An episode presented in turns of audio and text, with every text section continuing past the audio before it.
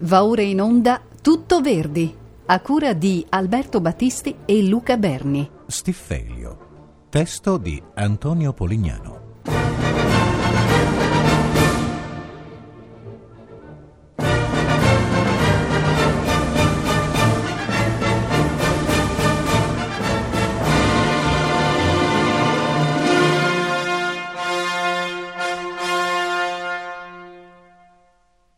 Piave sottopose a Verdi il soggetto dell'opera nell'aprile del 1850 e nel giugno si trasferì dal compositore, presso il quale ultimò il libretto. Allo stesso periodo risale anche gran parte della composizione della musica, la cui orchestrazione fu invece ultimata, come di consueto per Verdi, nel corso delle prove in teatro. Il soggetto si presentava singolare, per la tendenza al realismo, messa ancor più in risalto da un'ambientazione ottocentesca al tempo non frequente nel melodramma, e per la mancanza di un normale intreccio amoroso, qui sostituito da una vicenda dominata dalla gelosia e soprattutto dal conflitto tra il senso evangelico del perdono e il desiderio di vendetta. Di qui le difficoltà con la censura, alle quali Verdi si piegò malvolentieri. L'esito della prima fu contrastato, Parte della critica si schierò con il musicista ironizzando sull'intervento della censura. Parte invece condannò il soggetto, trovandolo sconveniente.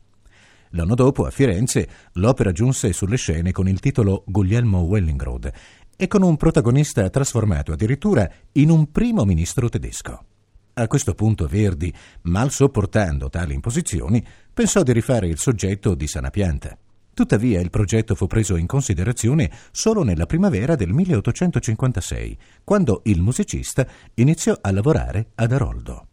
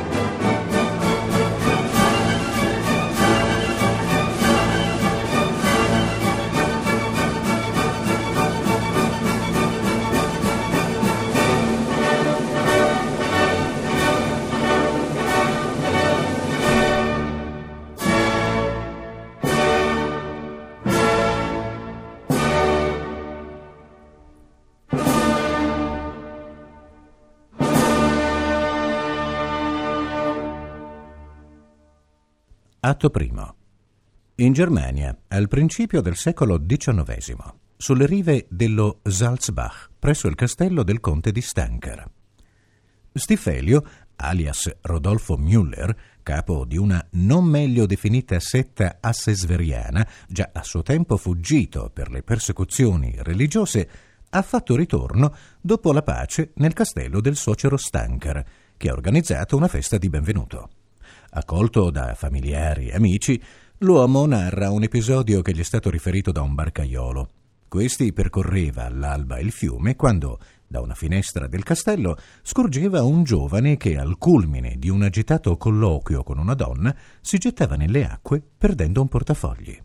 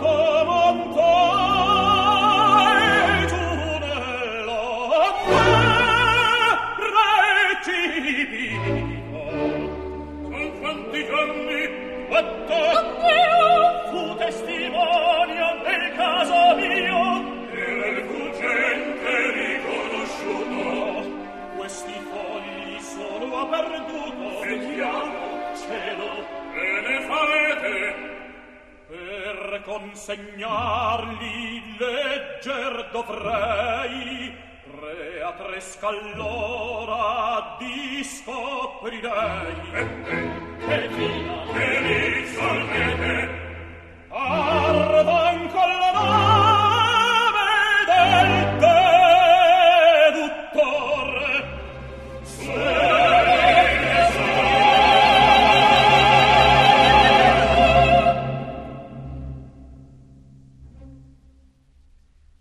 Stifelio mostra l'oggetto ai presenti, ma immaginando che l'episodio nasconda qualche tresca amorosa e non volendo accusare nessuno, lo dà alle fiamme.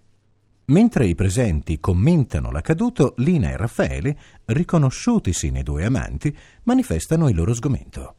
Rimasto solo con Lina, Stifelio è turbato dal suo comportamento, tanto più quando si accorge che la moglie non porta al dito l'anello nuziale.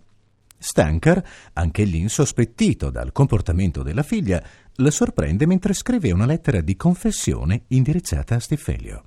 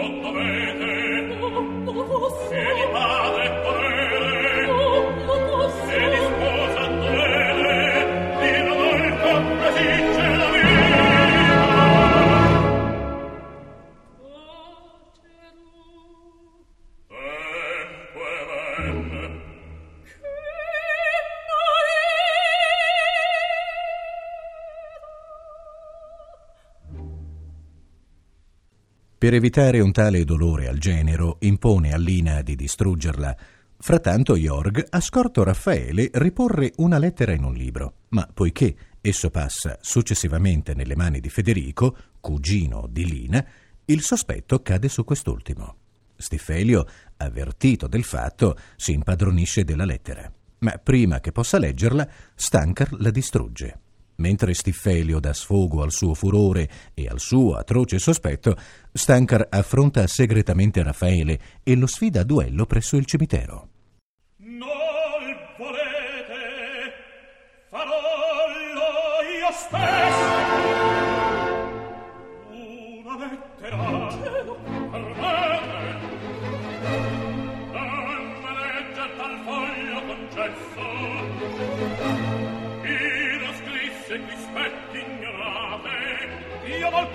prendetela il po'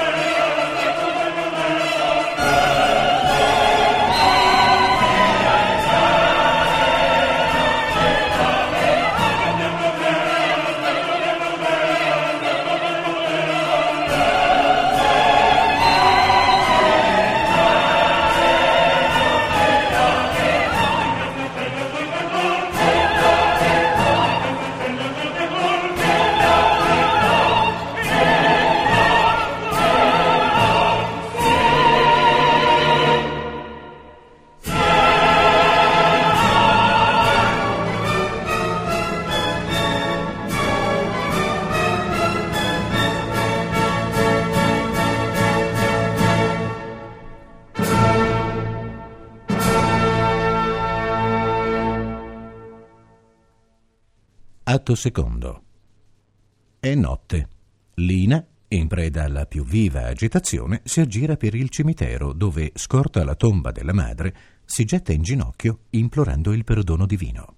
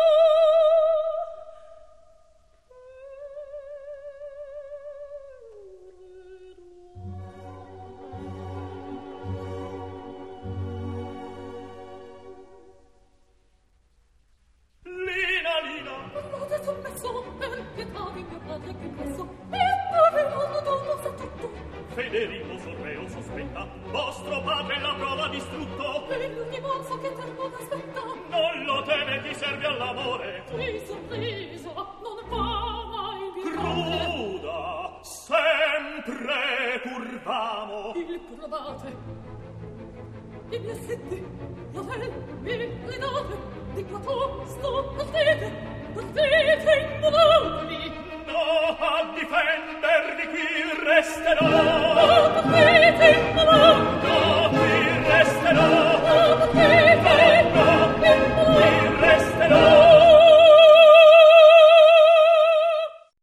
Sopraggiunge Raffaele, che le dichiara ancora una volta il suo amore.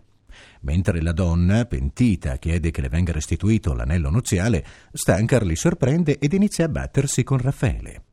Stifelio, richiamato dal clamore, si getta tra i due contendenti per dividerli e, disarmato Raffaele, gli stringe la mano in segno di amicizia. Il gesto suscita lo sdegno di Stancar che, incautamente, rinfaccia a Raffaele la propria improntitudine nello stringere la mano all'uomo che ha tradito. A questo punto Stefelio vorrebbe vendicarsi, ma Jorg, giunto nel frattempo, gli ricorda la sua missione evangelica e il suo dovere di perdonare. Sopraffatto dall'emozione, Stefelio perde i sensi.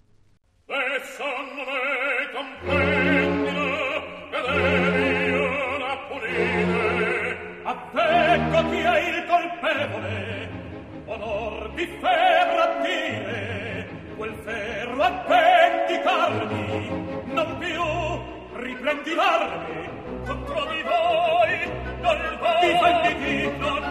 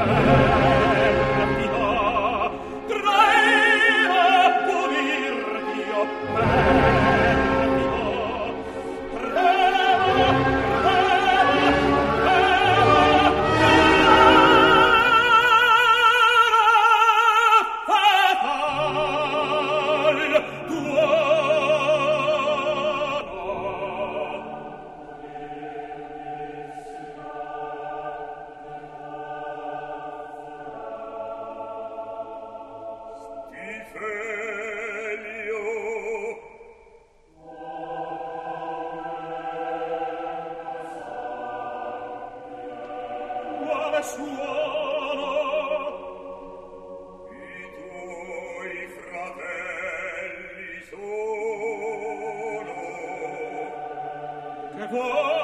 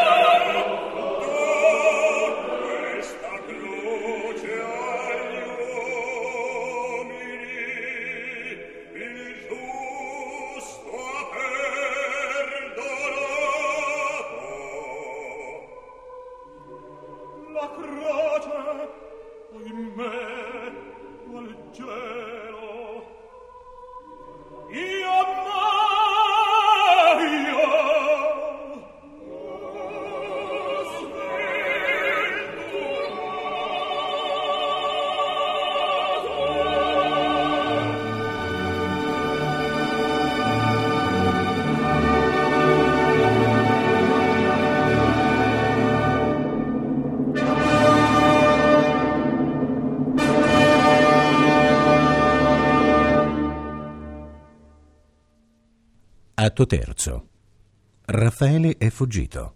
Stankar, consapevole dell'impossibilità di vendicarsi e sopraffatto dalla vergogna, medita il suicidio. Ma quando Jorg gli rivela che ha convinto l'uomo a ritornare e ad affrontare Stifelio, esulta al pensiero della futura vendetta. Durante il colloquio con il rivale, Stifelio gli chiede come si comporterebbe se Alina fosse restituita la sua libertà. Raffaele rimane perplesso allora Stifelio lo fa assistere di nascosto ad un colloquio con la moglie, durante il quale le propone il divorzio. Disperata, Lina accetta, ma senza poter nascondere il suo intimo strazio, rivela a Stifelio il suo amore per lui e la sua debolezza di donna abbandonata, della quale Raffaele ha approfittato.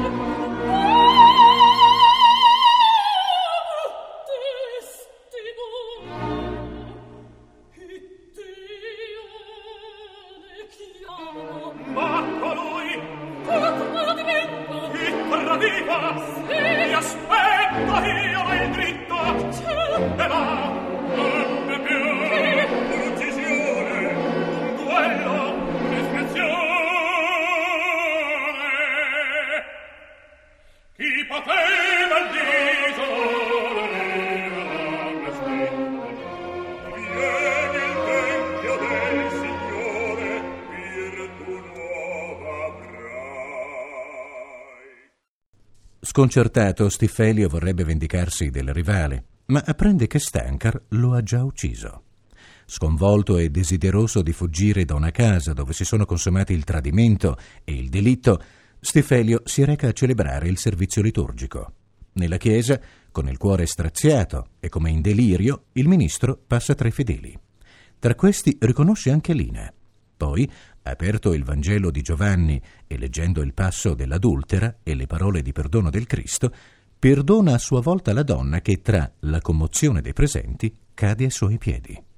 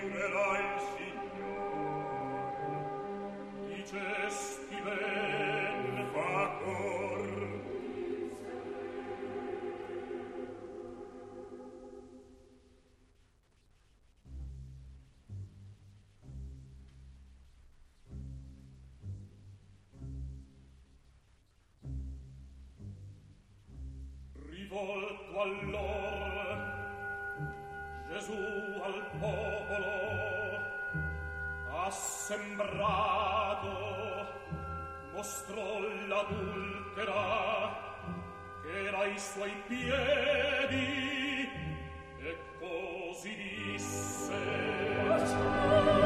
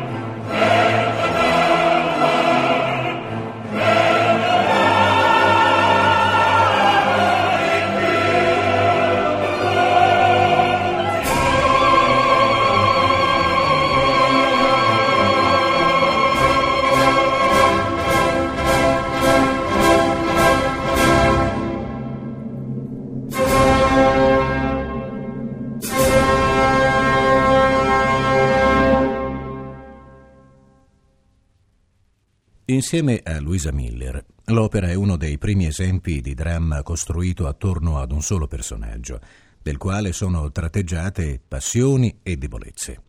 Verdi era interessato al soggetto di cui avvertiva la novità, ma dovette scontrarsi con la censura che gli impose numerose modifiche che finirono per snaturare la bellezza e l'efficacia drammatica del soggetto originario.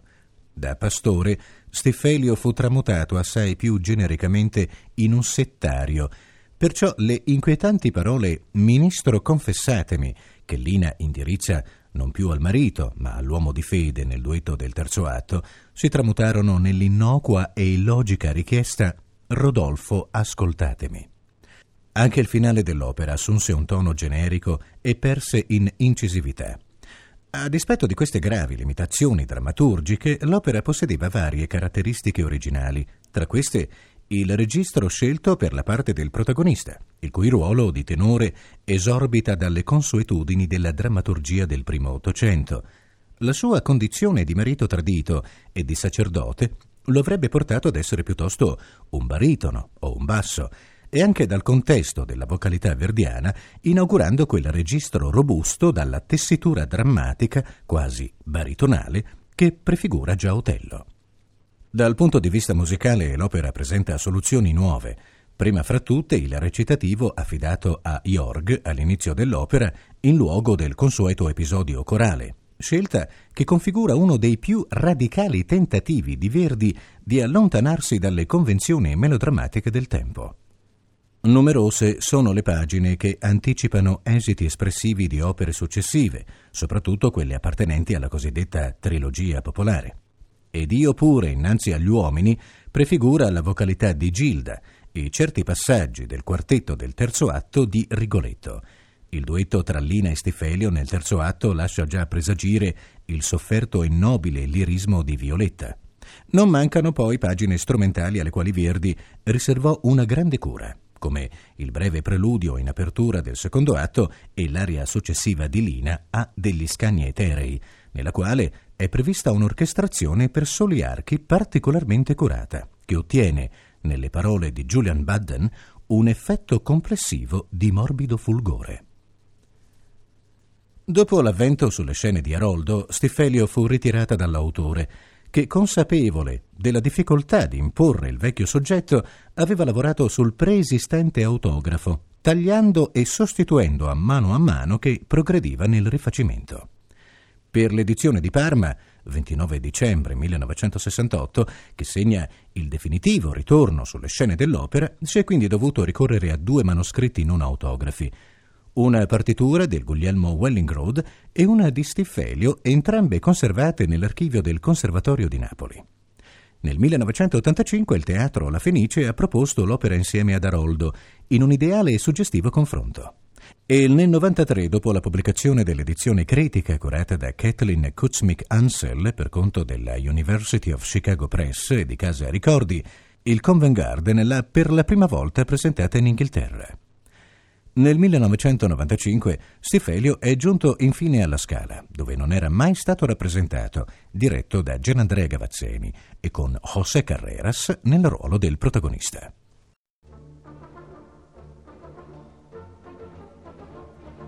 Abbiamo ascoltato Tutto Verdi, a cura di Alberto Battisti e di Luca Berni.